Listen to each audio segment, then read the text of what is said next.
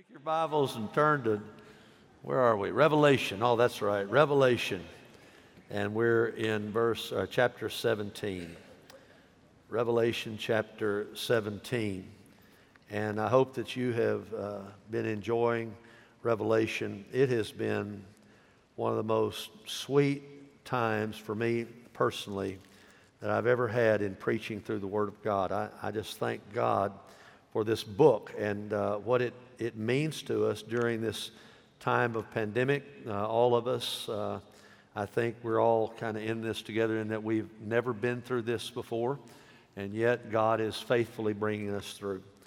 Revelation 17 uh, is talking about some really heavy stuff. You're talking about the destruction of all false religion in the world.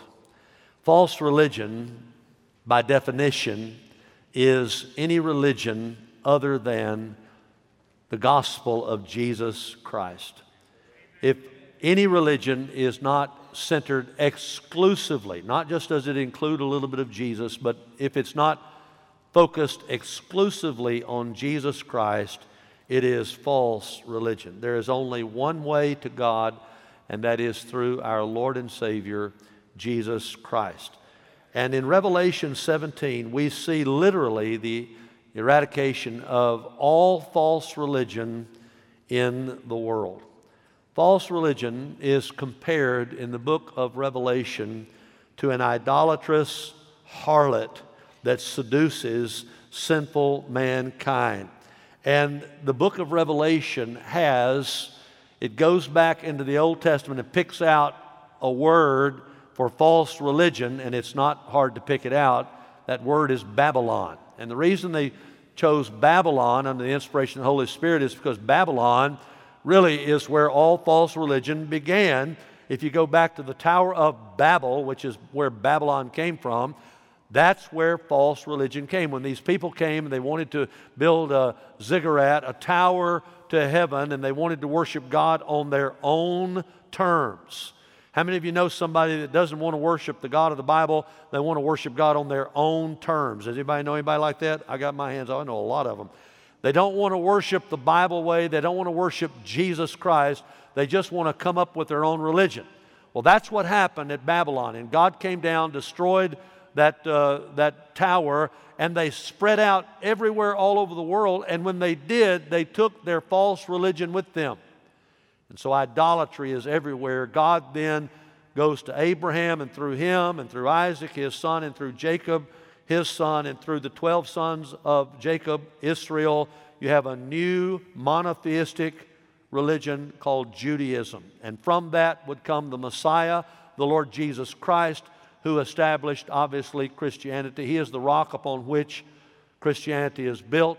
And now we have the true religion, if that's what you want to call it. I like to call it a relationship. But every other religion is still vying to try to get people to pull in. And by the way, even if you're an atheist, you have a belief system, and that's exactly what religion is a belief system. Even if you're an atheist, you are religious. You are religious about not being religious, all right? And I'm not talking out of both sides of my mouth. So, everybody has a belief system. You believe something, and whatever that is, that's your religion. If it's not focused on Jesus, it is a false religion, and God is going to allow it to be destroyed during the Great Tribulation. That's in chapter 17. Next week, we will look at the other side of Babylon, that is the economic side, the commercial side the business side. This week we're looking at the religious side. Babylon is a, a system that tries to run the whole world, it is the worldly way of life. Not living for God, but the worldly way of life. Paul talked about it in the most theological, all, his, all of his letters are theological, but by far the most theological of his letters, the book of Romans. And he opens right out of the gate talking about idolatry or false religion and why it's so bad. Look at me. Whatever you believe is going to determine what you do. So if you believe wrong, guess what? You're going to do wrong. That's why you have to believe in the gospel of Jesus. Now, look, here's what Paul says in Romans 1, beginning at verse 18. But God shows his anger from heaven against all sinful, wicked people who suppress the truth by their wickedness. How many of you know that some things are true and some things are lie? We don't, you don't even hear about truth anymore, but God talks about it. They know the truth about God, verse 19, because He has made it obvious to them. For ever since the world was created, people have seen the earth and the sky. Through everything God made, they can clearly see His invisible qualities, and then He gives two of them His eternal power and His divine nature, so that they have no excuse for not knowing God. I want to stop here and just say, look at me. Everybody deep in their heart, they know there's a God because you can't explain creation apart from a creator. You look around and you see all this stuff and you say, there's no way this was just some big explosion. And by the way, who exploded it? Who timed the detonator on that thing? And what's what exploded? Who created something to explode? And it just all happened. I don't have enough faith to believe that gobbledygook. I believe God created the heavens and the earth. I believe God the creator. So that's what Paul's saying. Verse 21.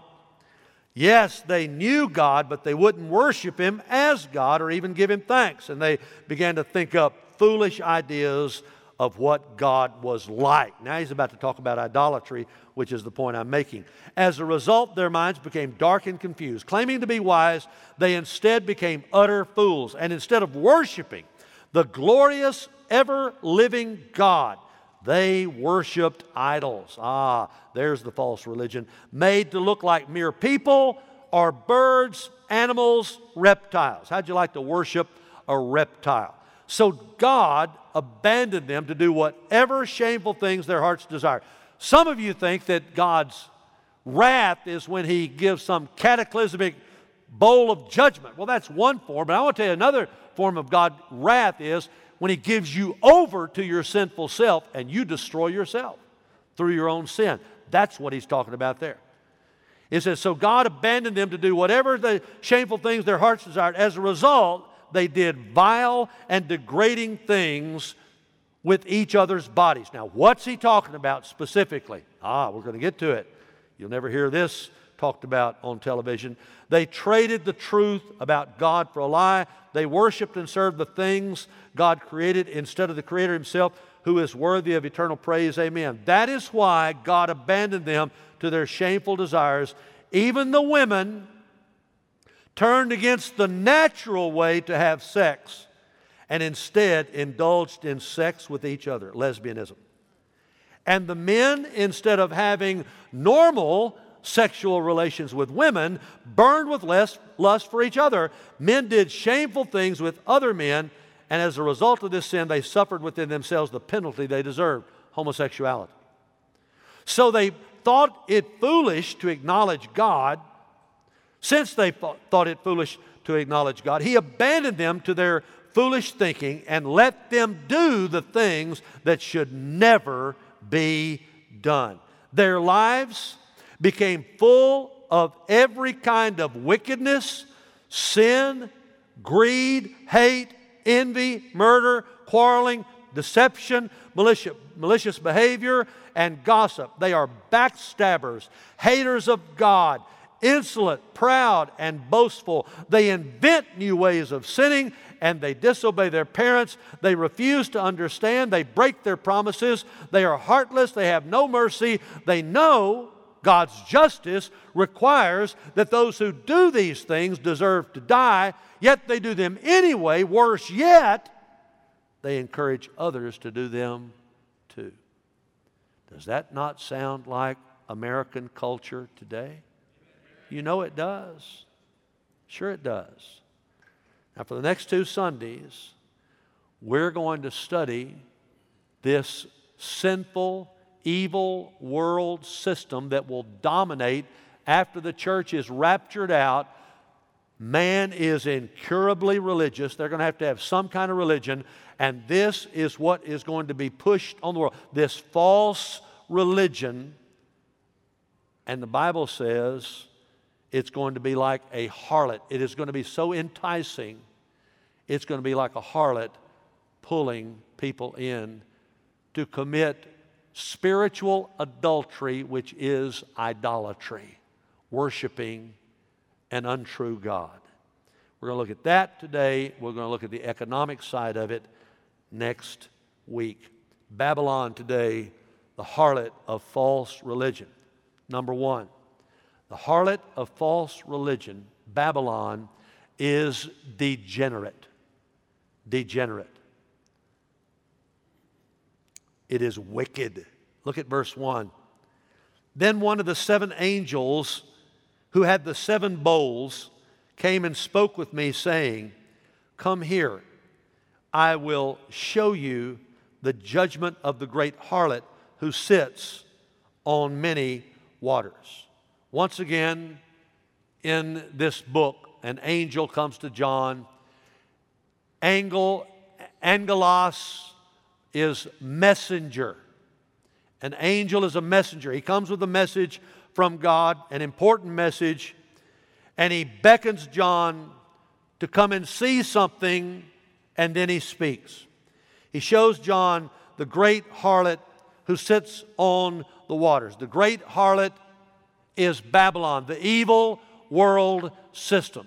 Now, I've reminded you of this before, but you know, not everybody shows up in the same service every time. So I want to remind you again today that the word world is used in at least three ways in the Bible. Number one, in Genesis 1, God created the heavens and the earth, the world. So the world is this blue planet upon which we live, okay?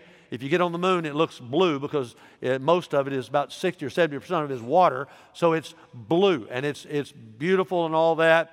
That's the world. That's the terra firma. God created the world. So that's one way to use the word world. The second one is in John 3 16. For God so loved the what? Say it out. World. That's people. People. The people on the planet and the planet. Two ways of looking at the world. But there's a third way, and that is this evil, alluring, tempting world system that is anti Jesus, anti God, anti Bible. You would think there's so much of it, it's so prevalent in the world, you would think they're having some kind of annual conference to get all their talking points together. But the bottom line is the Bible says that the devil is the ruler of the world in the sense of this evil world system that is going to manifest itself unashamedly and openly during the Great Tribulation. Right now, it's kind of hiding, but it's always there. It's always there. It's always luring you in. It's like a harlot just luring you in and pulling on your emotions, pulling on your desires, pulling on you. That's what the devil wants. He's constantly trying to suck you in. And the Bible says, don't you love it. Don't love it, Christian. Don't love the world. Don't love that evil world system. Listen to John. He wrote the book of Revelation. He also wrote First John, and he wrote chapter 2, verses 5, 15 through 17. Don't love the world, nor the things in the world. If anyone loves the world, the love of the Father is not in him. For all that's in the world, the lust of the flesh, here's the three categories of sin. There is no sin that doesn't fit in at least one of these categories the lust of the flesh, the lust of the eyes, and the pride of life, boastful pride of life. It's not from the Father, it's from the world, and this world is what? Say it out loud. Passing away. How many of you know that's true? World's passing away. Look, you go buy a new car, set it in your garage, and leave it there for 20 years, it'll be a bucket of bolts in, ten, in two decades everything tears up. If you don't believe that, just go look at some of the stuff you bought way back in the day. And why is it wearing out? Your clothes don't last, your pots and pans don't last. Go look in the mirror. You don't look the same, all right? You just don't. And that's just the way it is. Things wear out. They just wear out. We're about to get all new seats in here. You know why? Because they're wearing out. Everything we look around, everything, where'd that come from? It came from the fall. Look, God originally created it to be a paradise forever. There was no death, but now where death comes, there is also this death to the, the permanency that we were supposed to have. And so God says, Don't you love this world? It's passing away.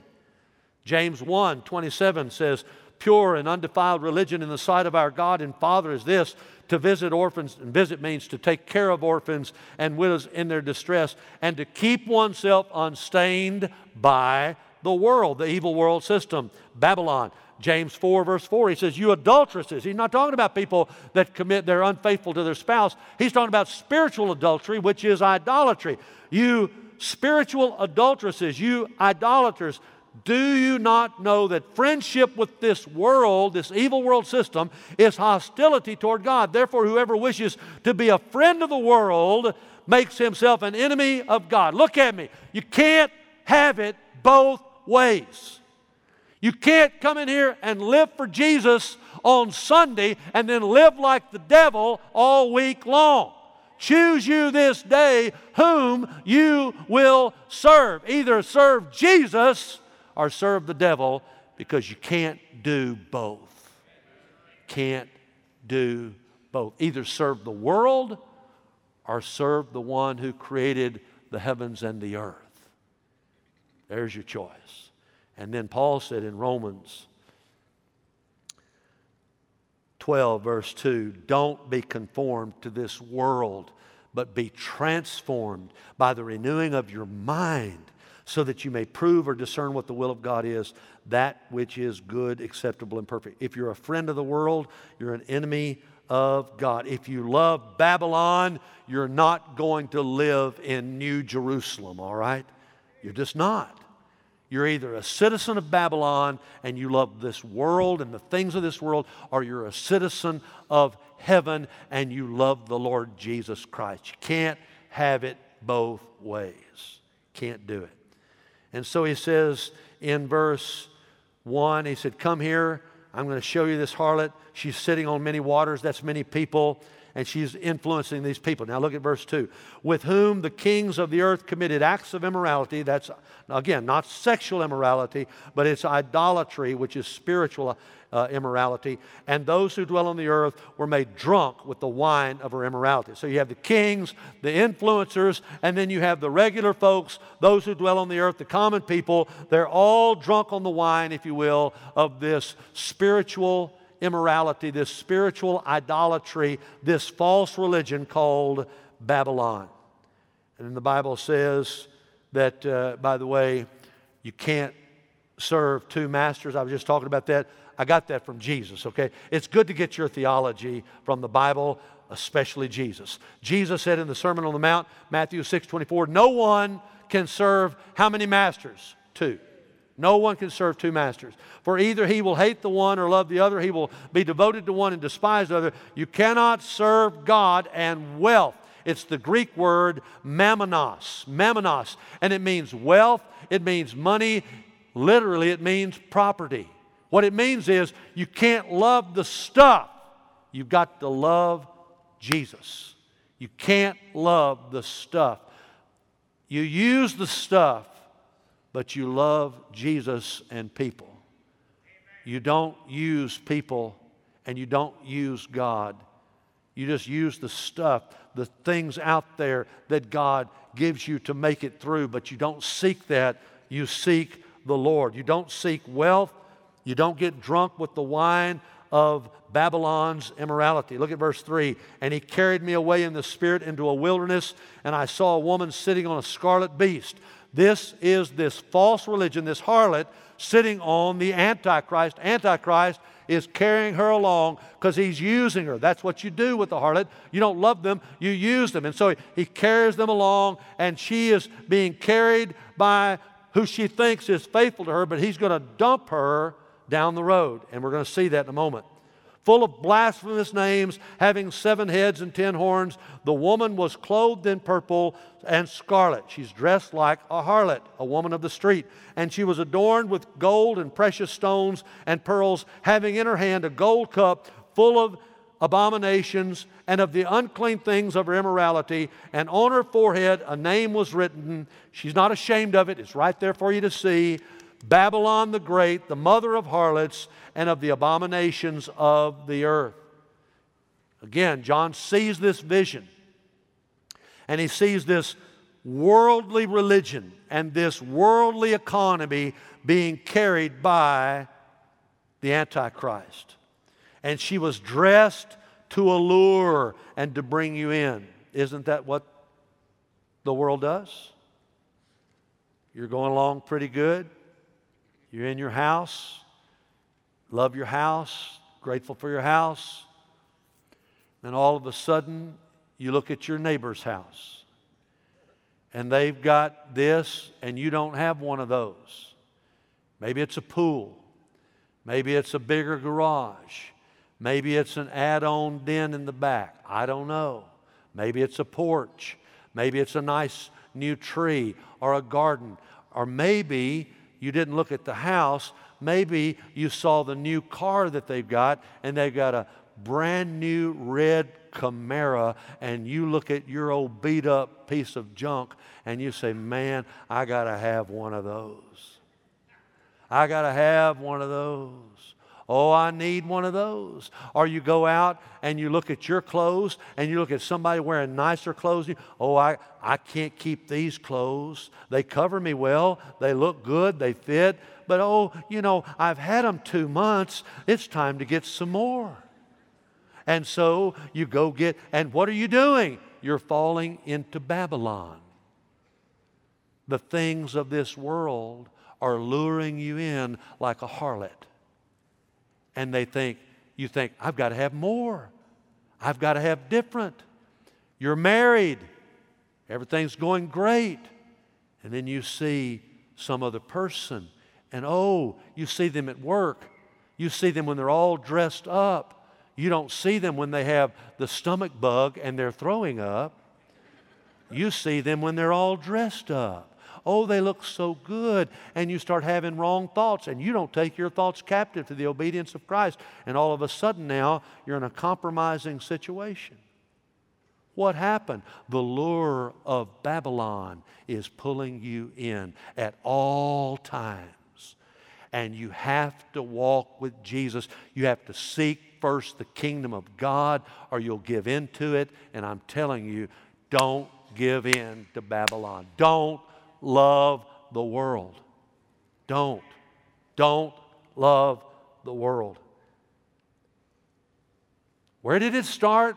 It actually started all the way back in the Garden of Eden when Eve was having a conversation with the devil. Look at me. Don't converse with the devil.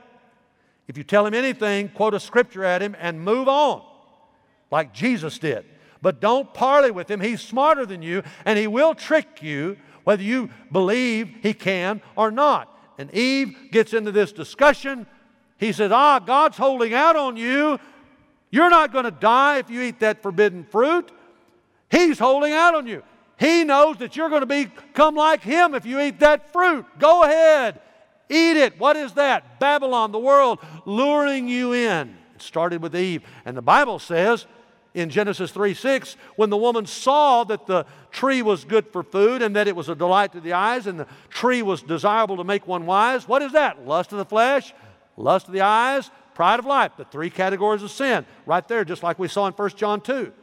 And here it is she took from its fruit and ate. And she gave also to her husband because we like other people to sin with us, and he ate. What is that? Giving in to the world. And the minute they did, they knew that they were unclean. They knew that they were naked and they were ashamed. And they wanted to try to cover themselves. Babylon tainted everything in God's beautiful paradise called Eden. And today it allures us as well. This sinful, wicked, anti Jesus, anti Bible, anti truth, anti church, anti God system is prevalent in our day. It is all over our media. It is all over our entertainment. It is all over our schools. It is all over our world. It is everywhere we look. And we have got to keep our eyes riveted on Jesus Christ and His Word, or we're going to give in to Babylon. Babylon is degenerate. I can't tell you enough. And let me tell you something else. It is also, number two, deadly. It's deadly. It will kill a Christian in a heartbeat. And I mean kill. I'm not just talking about hurt you, I'm talking about take you down. Look at verse 6. And I saw this woman drunk. She's a harlot and she's drunk. What's she drunk with? With the blood of the saints. And with the blood of the witnesses of Jesus.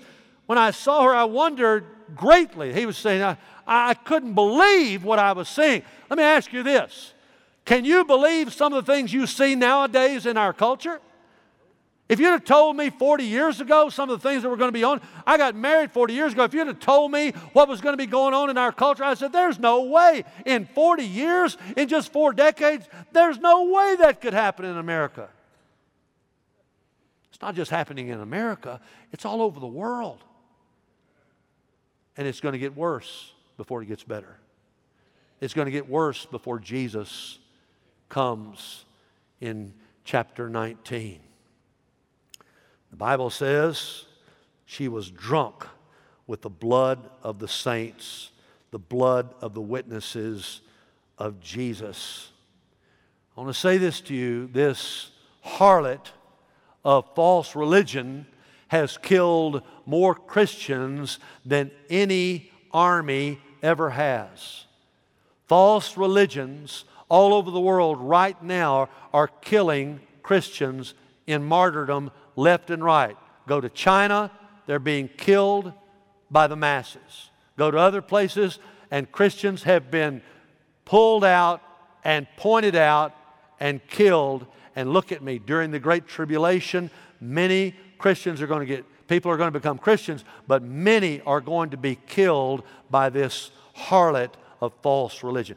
False religion doesn't want you and me to say the words of Jesus, which he said in John 14, 6. Jesus said, I am the way, the truth, the life. No one comes to God through me. False religion doesn't want you saying that. False religion will eventually kill you if you say that. And it'll also kill you if you say what Peter said in Acts 4:12. Neither is there is salvation in no one else, for there's no other name under heaven, talking about the name of Jesus, that has been given among men by which we must be saved. And it's sure going to kill you if you say what Paul said in 1 Timothy chapter 2, verse 5. Timothy, there's only one God. Okay, but let me tell you this there's only one mediator, only one go between between God and men, the man Christ Jesus. And what that's saying is the only way to God is through Jesus Christ. And that's why in the tribulation, the devil's going to take down Christians through this evil world system of false religion. Babylon is going to be drunk with the blood of the saints and with the blood of the witnesses of Jesus. It is deadly. Thirdly, Babylon is deceived. It will be deceived. Now, this is very interesting. If I've learned anything in the book of Revelation, is God is in ultimate control. God doesn't cause everybody to do what they do, but God can take anything that anybody does and still come out with His will ultimately being done. And He is even going to allow this harlot, this spiritual harlot of false religion, to allure people in and then he's going to put it in the heart of the Antichrist. Once Antichrist has used that harlot all he wants, he's going to throw her down and kill that religion, if you will. And then he's going to have the uh, abomination of desolation. He's going to tell everybody, you don't worship like Babylon told you to. You don't worship the false religion. You worship me, he will say now and I'm the only one you can worship. And by the way, I'm also in charge of the economy. You have to take my brand, you have to take the mark of the beast, or you can't buy or sell or trade. He's going to take over the whole thing. And the Bible says God is behind all of it. Not that God is causing anybody to sin, but God is maneuvering all of it. He's putting it on, telling this one what to do, that one what to do, so they can get them all to the valley of Armageddon. And guess what? Then Jesus is coming out. He's wiping out the whole bunch. Amen. So just stick with me. I'm going to give you a little bit of this minutiae here and explain some of it Look at verse 7. The angel said to me, Why do you wonder? I will tell you the mystery of the woman and the beast that carries her, which has the seven heads and the ten horns. You say, What are the seven heads and the ten horns? I'm going to tell you in a minute. The beast that you saw was and is not, and is about to come up out of the abyss and go to destruction. What does that mean? I'm going to tell you in a minute. And those who dwell on the earth, whose name has not been written in the book of life from the foundation of the world will wonder when they see the beast that he was and is not and will come. What does that mean? Here we see the connection of Babylon, the false religion harlot, with the beast. The angel said, The mystery of the woman and of the beast that carries her, the woman, is being supported by the Antichrist during the first half of the Great Tribulation. But then the beast will turn against that religion, that false religion, and make the real religion, the only religion that is, is something he allows, is worship of him. He's going to be against worship of Jesus Christ, also false religion. Only you can worship the beast, the Antichrist. Verse 8 And those who dwell on the earth, whose name has not been written in the book of life from the foundation of the world will wonder when they see the beast that he was and is not and will come. Antichrist is going to pretend to die and pretend to rise from the dead. He's going to pretend to die. He was. He's going to pretend to rise. He was and is not, and he will come means exactly that. He will deceive the world with the trick of death and the trick of resurrection. And then he's going to garner everybody's allegiance. Verse 9 Here is the mind which has wisdom. The seven heads are seven mountains on which the woman sits, and they are seven kings. Five have fallen, one is, the other has not yet come, and when he comes, he must remain a little while. Now, if you'll follow me, I'm going to explain every word that is in that very difficult two verses. The angel speaks of seven mountains. They represent seven kingdoms. And he breaks them down in three categories. First category five have fallen. Five kingdoms have already passed by the time John writes this, right at the turn of the first century, going into the second century AD. What are those five kingdoms? The five kingdoms we read about in the Bible were Egypt, back in the Old Testament, Assyria, Babylon, Medo Persian, and Greece. Those are the five that he's referring to. And then he says, one is. What was the kingdom that was existing when John was alive on that island? The people who imprisoned him, the kingdom of Rome. And so he says, okay, that's number six. Well, now who is number seven and eight? I'm, I'm not trying to confuse you, but it's actually Antichrist kingdom, okay? Both of them are Antichrist. Seven is the Antichrist before he fakes his death and his alleged resurrection. And then the eighth is when he comes back to life and he lives it out the rest, the short time of the rest of the tribulation. So, what you've got is the first five Egypt, Assyria, Babylon, Medo Persia, Greece. Number six, Rome. Number seven and eight, Antichrist. Before his faked resurrection and after his faked resurrection. Now, if you didn't understand all that, call Drew. He knows all about it, all right? Verse 11 The beast which was not and is not is himself also an eighth and is one of the seven, and he goes to destruction. Verse 12 the ten horns. Now, who are they? I'm going to tell you. Which you saw are ten kings who have not yet received a kingdom, but they receive authority as kings with the beast for one hour. They have one purpose and they give their power and authority to the beast. There are going to be 10 rulers of 10 kingdoms who are totally subjected and subservient to the Antichrist. And they're going to help him overthrow false religion, and they're going to give they're going to help him reign the earth. They're going to help him spread the mark of the beast along with the false prophet. They're going to help him in all of his doings. They're going to be the underlings, if you will. They're going to be the assistants and the associates to the Antichrist, and they're going to spread the religion of the beast, if you will, all over the world, and they're going to spread the fact that you can't do anything economically. We'll talk about this next week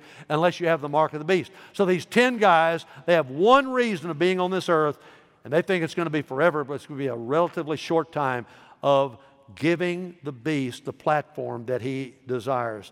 The false religion, harlot of Babylon, is going to be deceived. She thinks that Antichrist loves her. He's just using her for the harlot that she is. And when he gets through with her, he's going to throw her to the curb and he's going to demand everybody worship him. More about that right now. Babylon is degenerate. Babylon, the harlot of false religion, is not only degenerate, but it's deadly. It's going to kill Christians, even in the Great Tribulation.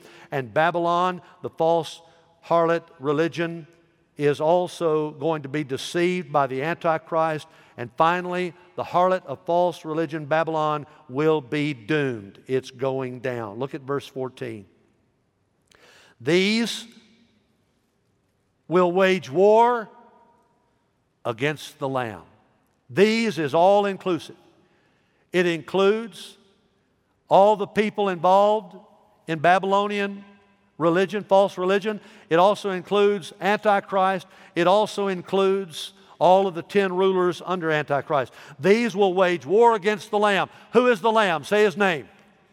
Jesus. Look at me. Don't wage war against Jesus. Bad idea. Because he's already won the victory. Amen.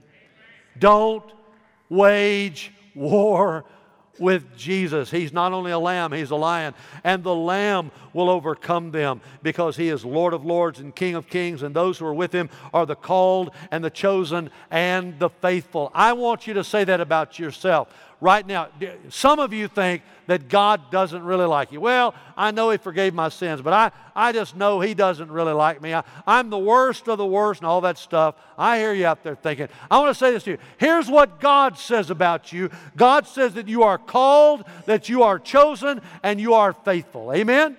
So I want you to say it out loud. I want you to say these words. Repeat what I say. I am called by God.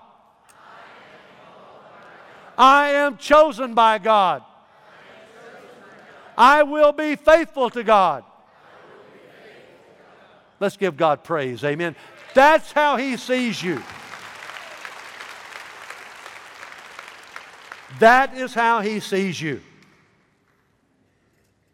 And this beast is going to demand that everybody worship Him, so He kicks the false religion of Babylon to the curb. It's the abomination of desolation. Jesus talks about it in Matthew 24, which is eschatological. It talks about the end of time, the whole chapter does. Therefore, he said, when you see the abomination of desolation, this is in verse 15 of Matthew 24, which was spoken of through Daniel the prophet, standing in the holy place, let the reader understand. Then those who are in Judea must flee to the mountains. What he's saying there is the people who have been saved during the Great Tribulation, when they see midway through the tribulation, when they see the Antichrist shutting down the false religions and setting himself up to be worshiped, it's time to head for the hills. You know what that means? Hide as fast as you can, get away. And then Jesus said later on in verse 21 For then there will be a great tribulation, such as has not occurred since the beginning of the world until now, nor ever will. Verse 15 now in chapter 17 of Revelation. And he said to me, The waters which you saw where the harlot sits are peoples, multitudes, nations, and tongues. And at the end of the Great Tribulation, most of the world is going to be worshiping Antichrist. Some Christians who have not been martyred are going to eke out some kind of living. I don't know how, but those 10 leaders are going to support Antichrist. They're going to make all of this happen. And they're going to destroy again Babylon, the harlot of false religion. Verse 16. And the ten horns which you saw, and the beast, these will hate the harlot. They will make her desolate and naked. That's the false religion. And they will eat her flesh and will burn her up with fire. I'm telling you, Babylon is doomed. I've talked a lot, I've talked a lot about the sovereignty of God. This verse, verses 17 and 18, especially verse 17, is one of the most encouraging verses in the book of Revelation. And before I read it, I just want to say this to you. You may think this world is out of control, but look at me, it's not. God is on his throne. God never panics. God doesn't panic over pandemics. God doesn't panic ever. He doesn't panic about the Antichrist. He doesn't panic about the devil. He doesn't panic about these ten kings. He doesn't panic about Babylon, the spiritual, financial harlot of the end of time. He doesn't panic. You know why? He's large and in charge. You can't impeach him, he's not going to resign. Amen? You can't get rid of God. You're not going to vote him out on November, November the 3rd. He's already on his throne. You didn't put him there. He didn't ask you to put him there. He put himself there. He is there, and you are not going to get him off that throne. He is God. He is God. Listen to verse 17. For God has put it in their hearts. This whole thing, God is using them like pawns to execute His purpose. What is that? Jesus is coming back to take back His rightful reigns by having a common purpose and by giving their kingdom to the beast until the words of God will be fulfilled. Filled full. That's what that means. The woman whom you saw in the great city, which is the great city which reigns over the kings of the earth. God is on his throne. I want you to read four verses with me. I want you to write these verses down. And the next time you think that your life's out of control, if you know Jesus, your life is not out of control. God has you, look at me, God is holding you in His hand. God has you in His grip, and the devil can't get you out of His grip. Nothing can happen in your life. The devil can't even do anything to you unless God allows it. Look at me. You write these references down. The first one's out of Job chapter 42, verse 2. Job has gone through all this stuff and he was wondering about God and everything. And but when God got through communicating to it, he gives this beautiful faith promise. He said, I know, he's talking to God, he's praying. I, let's read it with me. Come on, here we go. I know that you can do all things and that no purpose of yours can be thwarted. How many of you know that whatever God wants to happen is going to happen? Amen? How many of you believe that? No purpose of God can be thwarted. Now, listen to what the psalmist said in Psalm 115, verse 3. Read this with me. Here we go. Psalm 115, verse 3. But our God is in the heavens, He does whatever He pleases. Has God ever called you up to ask permission to do something? I don't think so. Please don't raise your hand. He's never called me up and said, Hey, Gaines, is it okay if I do this in your life? He does whatever He pleases. You know why? He's a good God and He knows everything from the beginning and the end. He is the Alpha and the Omega, the beginning and the end. He knows it all. He knows the future better than you know the past. You can't even remember what happened two weeks ago. You sure don't know what's going to happen two weeks from now. You don't know what's going to happen two hours from now. But God knows. God's in charge. Here's another verse. Write it down. Isaiah 14, 24. Read it with me. Here we go. Let's read it. The Lord of hosts has sworn, saying, read it with me now. I'm not going to read this by myself. Here we go. I'm going to start over. Here we go. The Lord of hosts has sworn, saying, Surely just as I have intended, so it has happened, and just as I have planned, so it will stand. I'll give you one more. They're all over the Bible. These are called promises promises. Isaiah 43 13. Read it with me now. Even from eternity, I am He, and there is none who can deliver out of my hand. Here it is now. I act, and who can reverse it? Let's give our glorious God praise. Amen. Amen. Babylon, you're going down. It may be through the whipping boy of the Antichrist, but Antichrist, you're going down. Jesus is going to come back, and you're going down. And devil, you're going down. Jesus is going to throw you in the lake of fire forever and ever. Devil, you're going down.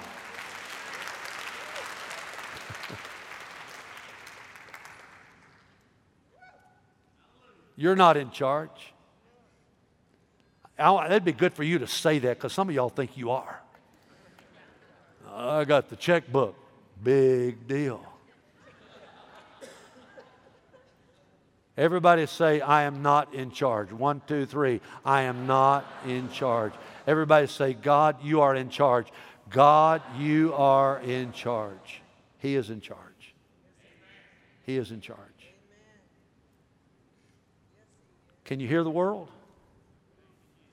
Trying to lure you in?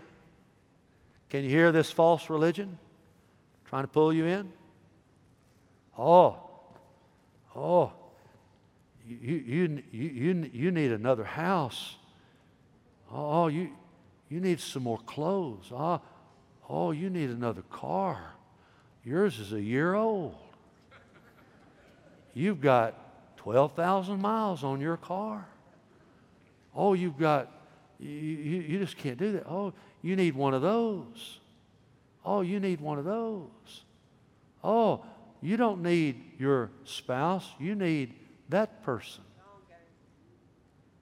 I want to tell you, always luring, always pulling. If you're not careful, if you're not listening to the Lord, if you're not reading His Word, I mean, I'm not just talking about, I'm talking about digesting His Word. If you're not in the Word, if you're not praying, if you're not with other Christians, if you're not hearing the Bible taught, if you're not living in the Lord, if you're not walking in the power of the Holy Spirit, if you're not confessing your faults to the Lord and confessing your sins to the Lord and getting clean before God, if you're not really, I'm talking about, I'm not talking about just coming to church one hour out of 168. You think this hour is going to do you? You think this is all you need all week long? Look at me. This is just a little appetizer, man. The steak is when you get in the Word by yourself, just you and God. You shut the door and you get with God and you get on your knees and you cry out for your family. Some of you men need to cry out for your family. God has put you there. Some of you women, God has put you there. You need to cry for your family, cry for future generations. Fight for your family on your knees. Fight for this country. Fight for this world. Thank God for the kingdom of God. Thank God for prayer warriors. Thank God for people that will win souls and get involved in the kingdom of God and turn your back on the world and say, I will seek first the kingdom of God. And if I need something, all these things He will add to me if I will seek first the kingdom of the living God. Amen.